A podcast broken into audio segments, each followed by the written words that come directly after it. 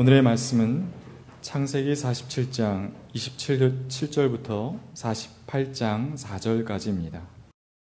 이스라엘 자손은 이집트의 고센 땅에 자리를 잡았다. 거기에서 그들은 재산을 얻고 생육하며 번성하였다. 야곱이 이집트 땅에서 17해를 살았으니 그의 나이가 147살이었다. 이스라엘은 죽을 날을 앞두고 그의 아들 요셉을 불러놓고 일렀다.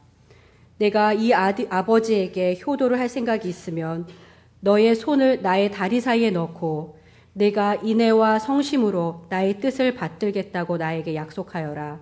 나를 이집트에 묻지 말아라. 내가 눈을 감고 조상들에게로 돌아가면 나를 이집트에서 옮겨서 조상들께서 누우신 그곳에 나를 묻어다오. 요셉이 대답하였다. 아버지 말씀대로 하겠습니다.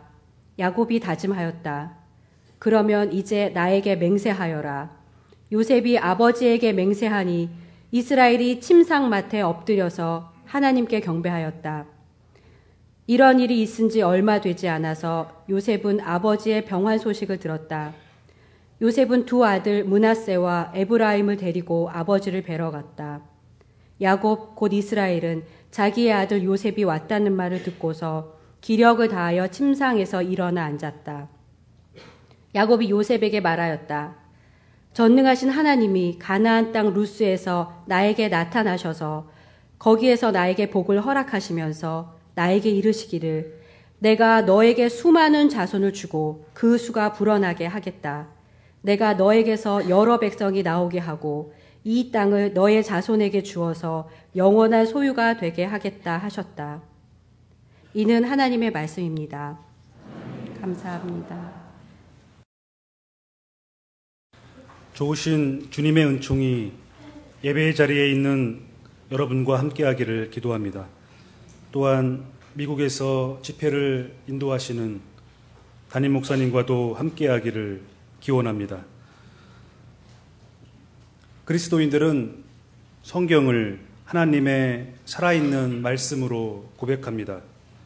성경을 읽고 묵상할 때 하나님의 말씀이 우리의 삶을 덮고 있는 짙은 구름을 걷고 들어오셔서 우리의 영혼을 소생시키는 것을 종종 경험하기 때문입니다. 성경은 하나님의 이 거룩한 체험을 장소와 밀접하게 관련시켜 표현합니다. 일례로 출애굽기는 유월절에 극적인 구원의 밤을 보내고 홍해를 건넌 이스라엘의 자손들, 아직 신앙적으로 어린아이와 같은 그들이 광야에서 곤경에 처할 때마다 함께 하시는 하나님을 체험했을 때 이 경험을 가벼이 여기지 않고 그 사건의 장소에 오롯이 새겨 넣었음을 보여주고 있습니다. 모세는 이스라엘을 홍해에서 인도하여 내어 수르 광야로 들어갔다. 그들이 사흘 동안 걸어서 광야로 들어갔으나 물을 찾지 못하였다. 마침내 그들이 마라에 이르렀는데 그곳에 물이 써서 마실 수 없었으므로 그곳의 이름을 마라라고 하였다. 출애굽기 15장의 말씀입니다. 이스라엘 자손이 거기에서 주님께 대들었다고 해서 사람들은 그곳의 이름을 무리바라고도 하고 또 거기에서 주님께서 우리 가운데 계시는가 안 계시는가 주님을 시험하였다고 해서 그곳의 이름을 맛사라고도 한다. 출애굽기 17장의 말씀입니다. 모세는 거기에 제단을 쌓고 그곳 이름을 여호와 니시라고 하고 주님의 깃발을 높이 들어라. 주님께서 대대로 아말렉과 싸울 것이다 하고 외쳤다. 출애굽기 17장 16절의 말씀입니다. 마라, 무리바와 맛사, 여호와 니시, 이스라엘의 거룩한 체험이 녹아든 이 장소를 오늘의 우리의 삶 가운데에서 목격하고 체험할 때 시공을 초월하는 하나님 백성의 정체성을 우리는 경험하게 됩니다. 이처럼 하나님 백성의 정체성을 형성하는 신앙의 뿌리가 내린 이 장소는 하나님 백성의 삶과 신앙을 든든히 떠받치는 토대가 되는 것입니다. 지난 4월 16일 부활절 새벽 우리는 빛의 예전과 말씀의 예전과 성례전을 드렸습니다. 새벽에 어슴푸레한 미명 가운데 탄핵 정국과 동북아의 외교 긴장이 한반도를 뒤덮고 있었지만 그럼에도 여전히 길이 멸렬한 우리의 일상의 자리에 선포된 신앙의 뿌리 박은 장소는 마태복음의 갈릴리였습니다. 그때 예수께서 그 여자들에게 말씀하셨다. 무서워하지 말아라. 가서 나의 형제들에게 갈릴리로 가라고 전하여라. 그러면 거기에서 그들이 나를 만날 것이다. 마태복음은 예수님의 공생애는 갈릴리에서 복음을 선포하며 시작됐고 갈릴리에서 베드로 형제와 요한 형제를 제자로 처음 부르셨다고 기록하고 있습니다. 예수께서 갈릴리 바닷가를 걸어가시다가 두 형제 베드로라는 시몬과 그와 형제간인 안드레가 그물을 던지고 있는 것을 보셨다. 그들은 어부였다. 예수께서 그들에게 말씀하셨다. 나를 따라오너라. 나는 너희를 사람을 낚는 어부로 삼겠다. 그들은 곧 그물을 버리고 예수를 따라갔다. 거기에서 조금 더 가시다가 예수께서 다른 두 형제 곧 세베대의 아들 야고보와 그의 동생 요한을 보셨다. 그들은 아버지 세베다와 함께 배에서 그물을 깁고 있었다. 예수께서 그들을 부르셨다. 그들은 곧 배와 자기들의 아버지를 놓아두고 예수를 따라갔다. 마태복음 4장의 말씀입니다. 갈릴리는 베드로 형제와 요한 형제의 삶의 터전이었습니다. 그리고 그들이 그물을 버리고 배와 자기의 아버지를 놓아두고 예수를 따른 장소였습니다. 최근에 고고학적 자료와 문헌 자료를 통해 학자들이 재구성한 갈릴리의 사회적 맥락을 짚어보면 우리는 베드로 형제와 요한 형제의 이 행위를 조금 더 의미 있게 바라볼 수 있습니다. 헤롯 대왕이 죽자 헤롯의 세 아들은 분봉왕이 되어서 유대 지방을 각각 나누어 통치했습니다. 그 중에서 갈릴리 지방을 통치하던 분봉왕 헤롯 안티파스는 야심가였습니다. 그는 분봉왕에 만족할 수 없었습니다. 그는 자신의 아버지 헤롯 대왕처럼 로마 황제를 위한 신도시를 만들어 로마 황제의 환심을 사려고 했습니다. 헤롯 안티파스는 갈릴리 바닷가 근처에 신도시를 건설하고 그 도시 이름을 당시 로마 황제 티베리우스의 이름을 따서 티베리아스로 명명하고 그것을 로마 황제에게 헌정했습니다. 황제의 도시에 걸맞게 티베리아스에는 웅장한 로마의 신전과 극장 그리고 행정관청이 들어섰습니다. 그리고 그곳에는 로마인들과 로마와 결탁한 유대 귀족들이 이주해서 살기 시작했습니다. 이것이 예수님께서 공생애를 시작하기 전 약 10년 전쯤에 발생한 일이었습니다. 티베리아스는 갈릴리 지역과 거기에 사는 사람들에게 많은 영향을 끼치기 시작합니다.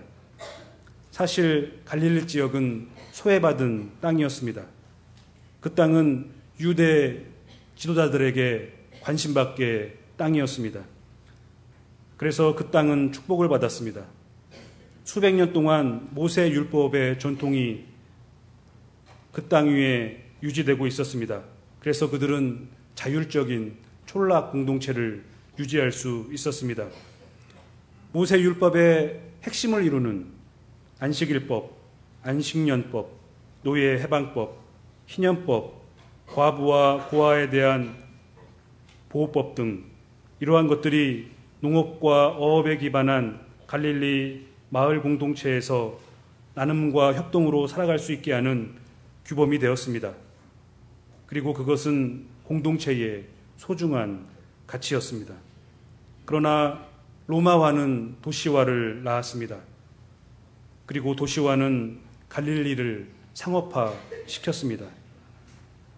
티베리아스가 건설되면서 갈릴리 사람들은 경제적으로 고갈되었고 자신들의 고열을 짜내 화롭고 무절제하게 사는 특권층의 모습을 눈앞에서 보게 되었습니다. 티베리아스와 그 도시 사람들이 향유하는 문화는 갈릴리 사람들에게 불안과 염려의 구름이 되어서 그들의 삶의 자리를 강력하게 덮어버렸습니다. 그 갈릴리에서 베드로 형제가 손에 잡은 그 그물은 더 이상 가족을 부양하고 공동체의 의무와 책임을 감당하는 거룩한 노동이 아니었습니다. 그것은 그들의 초라하고 불안한 사회적 신분만을 가리키는 것이었습니다. 요한 형제에게도 배와 아버지의 존재는 더 이상 자신들의 거룩한 삶과 공동체를 위한 든든한 유산이 아니었습니다. 막대한 자본이 투여된 로마의 상징물 앞에서 그들이 받은 유산은 한낱 고루한 옛것에 불과해 보였습니다. 그물을 버리고 배와 아버지를 놓아두고 예수를 따른 그 형제들의 행위의 표층에는 갈릴리를 덮고 있는 불안과 염려가 서려 있고 그럼에도 불구하고 그들의 마음 그 깊은 곳에는 거룩한 삶과 참된 삶에 대한 갈망이 깊이 침전해 있었습니다. 그러나 그렇게 예수를 따른 그 제자들의 그 헌신이 티베리아스에 살고 있는 특권층들의 가치관과 별반 다르지 않음이 예수의 사역이 정점에 향해 갈수록 드러나고 맙니다. 마태복음은 예수께서 처음 자신의 죽음과 부활을 예고하는 자리에서 베드로가 한 말을 이렇게 기록하고 있습니다. 주님, 안 됩니다. 절대로 이러한 일이 주님께 일어나서는 안 됩니다. 하고 예수께 대들었다고 기록하고 있습니다. 두 번째로 죽음과 부활을 예고하는 자리에서는 제자들이 모두 몹시 슬퍼했다고 기록하고 있습니다. 마침내 예수님께서 자신의 죽음과 부활을 세 번째로 예고하는 자리에 제자들은 자신들의 본심을 여과 없이 드러냅니다. 그때에 세베대의 아들들의 어머니가 아들들과 함께 예수께 다가와서 절하며 무엇인가를 청하였다. 예수께서 그 여자에게 물으셨다. 무엇을 원하십니까? 여자가 대답하였다. 나의 이 두 아들을 선생님의 나라에서 하나는 선생님의 오른쪽에 하나는 선생님의 왼쪽에 앉게 해주십시오. 마태복음 20장 20절로 21절의 말씀입니다. 예수께서 중앙의 좌정에 계시고 그 자리에 오른쪽과 왼쪽을 달라는 것이었습니다. 그들의 생각에 좌의정과 우의정, 즉 처음과 끝 전부를 달라고 하는 요구였습니다. 이 요구의 뜻을 나머지 제자들도 너무나도 잘 알았고 이해했기에 마태복음은 야고보와 요한 형제에게 나머지 제자들이 분개했다고 표현하고 있습니다. 제자들은 이미 예수를 로마 황제쯤으로 여기기 시작했고 하나님 나라는 로마 제국을 대체할 다른 제국쯤으로 이해하고 있었습니다. 그러나 예수께서 병사들에게 잡히시던 밤에 제자들은 뿔뿔이 흩어졌습니다. 예수는 로마 법정에서 유대교 종교 지도자들의 고발로 사형 선고를 받으시고 십자가에서 죽임을 당하셨습니다. 제자들은 감히 예수님께서 십자가에서 못 박히신 그 골고다 언덕을 갈 엄두도 내지 못하고 그곳을 바라보지도 못했습니다. 제자들은 세상의 거대하고 뜨거운 이야기가 예수님의 하나님 나라 이야기를 삼켜버리는 것을 목도하고 두려웠을 것입니다. 그리고 아무리 생각해도 죄를 찾을 수 없는 예수님께서 십자가에 달려 죽은 일을 납득할 수 없어 혼란스러웠습니다. 그러나 시간이 지날수록 제자들은 예수가 달리신 십자가는 골고다 언덕이 아니라 자신들의 삶의 한복판에 세워졌음을 깨닫기 시작했습니다. 그것을 깨달은 제자들의 그 마음의 풍경은 어떻겠습니까? 비참함과 공고함에 가난한 풍경이었을 것입니다. 그런데 그 가난해질 대로 가난해진 그 마음에 예수님의 부활 소식이 들려왔습니다. 예수님께서 자기들을 갈릴리로 부르셨다는 것입니다. 그 갈릴리에서 부활하신 예수님을 만날 수 있다는 것이었습니다. 십자가에 화인 맞은 마음을 안고 갈릴리로 간다는 것은 어떤 것일까요? 그물을 버리고 배와 아버지를 놓아두고 예수를 따라 떠난 그 갈릴리에서 부활하신 예수님을 다시 만난다는 것, 그것은 어떠한 의미일까요? 우리는 오늘 함께 들은 야곱의 그 이야기에 귀를 기울여야겠습니다.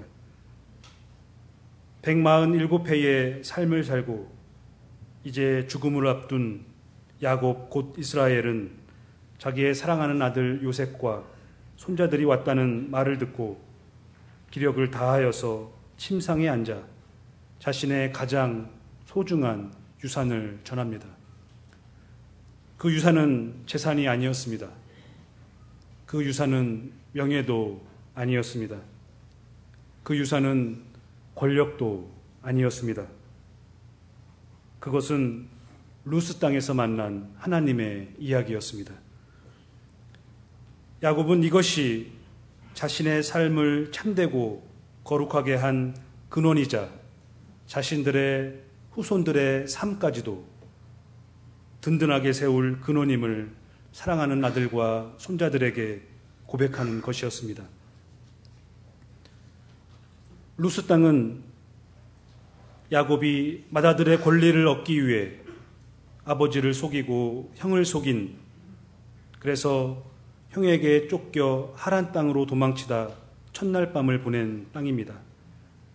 그날 밤 야곱은 돌 하나를 주워서 베개로 삼고 거기에서 누워서 잠을 자다가 꿈을 꿉니다.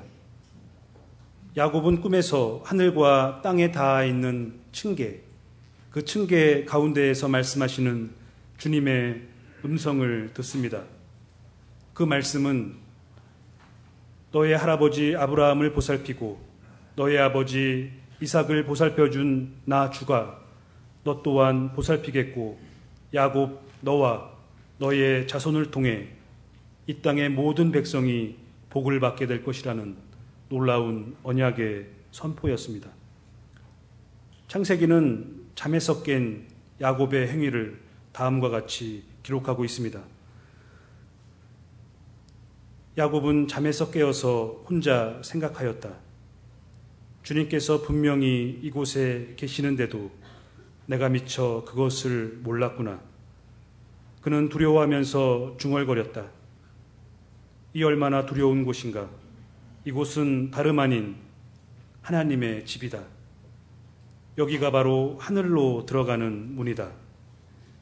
야곱은 다음날 아침 일찍이 일어나서 베개 삼아 벤 그 돌을 가져다가 기둥으로 세우고 그 위에 기름을 붓고 그곳 이름을 베델이라고 하였다. 그 성의 본래 이름은 루스였다. 창세기 28장 16절에서 19절의 말씀입니다. 자신이 베개 삼아 벤 그 돌을 기둥으로 세우고 기름을 부었다는 것은 무엇을 의미하겠습니까? 야곱이 끙끙거리며 베고 잤던 그 돌베개는 잘 살고 싶고 멋지게 살고 싶은 야곱의 욕망을 상징하는 것일지도 모르겠습니다. 그러나 그 욕망이 컸던 만큼 야곱은 무질서했습니다. 그래서 야곱의 삶에 혼란을 일으켰습니다. 그런데 주님은 야곱의 그 욕망에 대해서 어떠한 판단도 없이 무작정 야곱에게 하나님의 언약을 선포하신 것입니다. 자신의 무질서한 욕망으로 헝클어진 삶과 하나님의 언약 사이에서 야곱은 돌베개를 기둥으로 삼아 기름을 부은 것이었습니다. 이 행위는 어떠한 의미이겠습니까? 이것은 지금 자신의 삶을 주관하는 가치들의 이야기를 뒤로하고 하나님의 언약이 들려주는 하늘의 이야기로 자신의 삶을 새롭게 채우겠다는 헌신의 상징입니다. 이것이 바로 예배의 강력한 원형적 이미지입니다. 예배란 자신의 삶의 야망과 욕망을 정죄하는 것이 아니라 하나님의 언약 가운데 자신의 삶의 야망과 욕망에 기름을 붓는 것입니다. 그리고 하나님의 신실하신 그 신실하심을 신뢰하는 것입니다. 이 예배가 야곱의 삶에 대한 욕망과 야망의 고삐를 채웠습니다. 그리고 야곱은 하나님의 언약 가운데 이스라엘의 거룩한 삶, 참된 삶을 살 수 있었습니다. 이것을 야곱은 자신의 삶의 근원이라고 고백하는 것입니다. 야곱, 곧 이스라엘의 삶의 중심에는 바로 예배가 있었습니다. 갈릴리는 여전히 거대하고 뜨거운 이야기들이 하늘을 덮은 땅입니다. 그러나 또한 주님께서 우리에게 선물로 허락하신 삶의 약동이 있는 장소이기도 합니다. 그 갈릴리에서 십자가의 화인을 맞고 살아간다는 것은 무엇이겠습니까? 그것은 그리스도 예수 안에서 자신의 약동하는 삶을 기둥으로 삼아 거기에 예수님의 삶과 가르침으로 기름을 붓는 것입니다. 이것이 사도 바울이 웅변하는 자신의 몸을 산제물로 드리는 그리스도인의 합당한 예배입니다. 갈릴리는 어떠한 자리입니까? 갈릴리는 예배의 자리입니다. 예배의 자리는 어떠한 자리입니까? 예배의 자리는 부활하신 예수님을 만나는 자리입니다. 예배의 자리는 자신의 야망과 욕망에 십자가가 세워지는 자리입니다. 예배의 자리는 지금 자신의 손에 들려진 그 그물에 그리스도로 기름을 붓는 자리입니다. 예배의 자리는 자신이 받은 그 유산에 또한 그리스도로 기름을 붓는 자리입니다. 그래서 예배의 자리는 눈먼 사람이 보고 다리 저는 사람이 걷고 나병 환자가 깨끗하게 되고 듣지 못하는 사람이 듣고 죽은 사람이 살아나고 가난한 사람이 복음을 듣는 자리가 되는 것입니다. 그러므로 예배의 자리는 바로 하나님의 나라가 임하는 자리입니다. 우리는 예수께서 죽음과 부활을 세 번째로 예고하는 자리에서 벌어졌던 사건을 보았습니다. 야고보와 요한의 그 요구에 예수님께서는 이렇게 말씀하십니다. 너희는 너희가 구하는 것이 무엇인지도 모르고 있다. 내가 마시려는 잔을 너희가 마실 수 있겠느냐? 이 물음에 야고보와 요한은 마실 수 있다고 대답합니다. 그때 예수께서 의미심장한 말씀을 하십니다. 정말로 너희는 나의 잔을 마실 것이다. 그러나 나의 오른쪽과 왼쪽에 앉히는 그 일은 내가 할 수 있는 것이 아니다.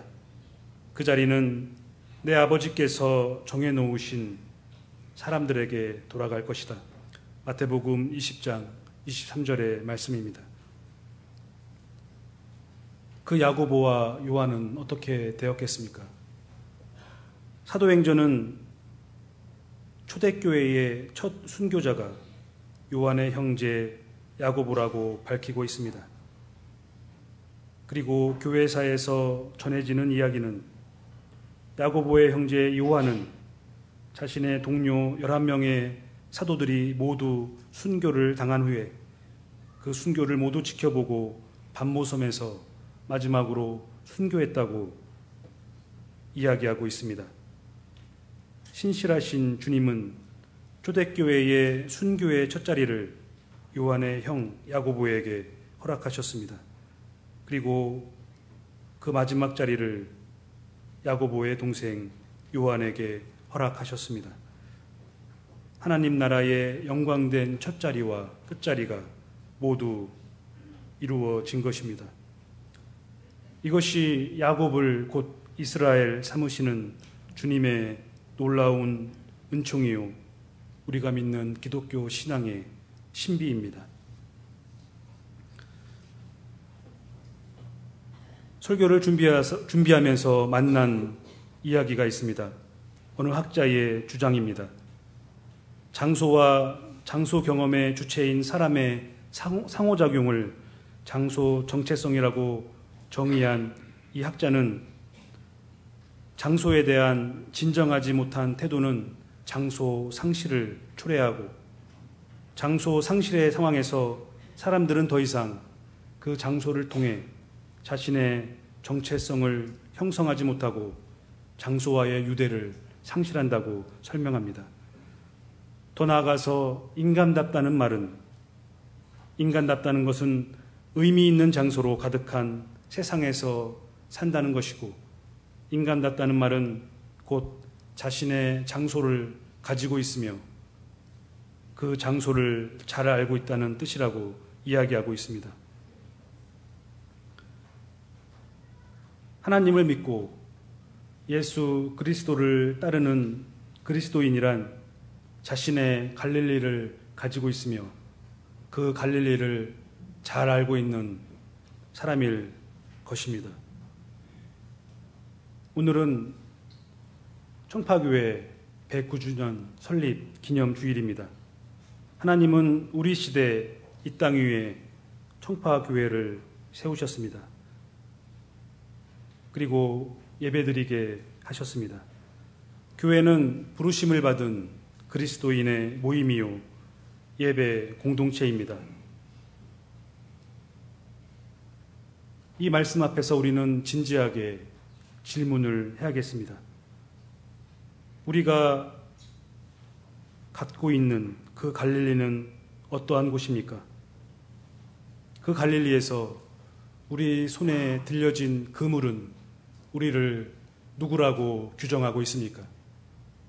또 그 갈릴리에서 받은 우리의 유산은 우리가 무엇을 할 수 있고 또 무엇을 할 수 없는지를 이야기하고 있습니까? 이것은 말로 답할 수 있는 질문이 아님을 우리는 잘 알고 있습니다. 바로 우리의 갈릴리에서 드리는 예배가 이 질문의 답이기 때문입니다.